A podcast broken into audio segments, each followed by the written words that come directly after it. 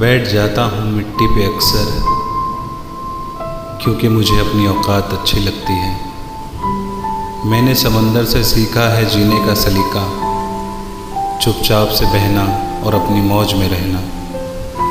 ऐसा नहीं है कि मुझमें कोई ऐब नहीं है, पर सच कहता हूँ, मुझमें कोई फरेब नहीं है।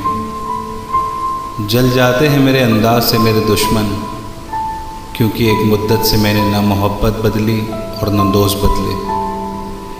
एक घड़ी खरीद कर हाथ में क्या बांधी, वक्त पीछे ही पड़ गया मेरे।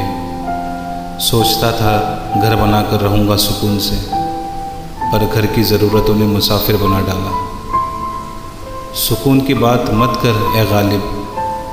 बचपन वाला इतवार अब नहीं आता।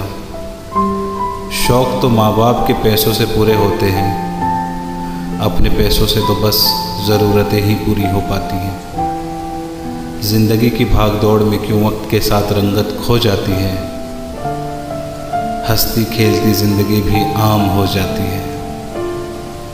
एक सवेरा था जब हंस के उठते थे हम, और आज कई बार बिना मुस्कुराए ही शाम हो जाती है।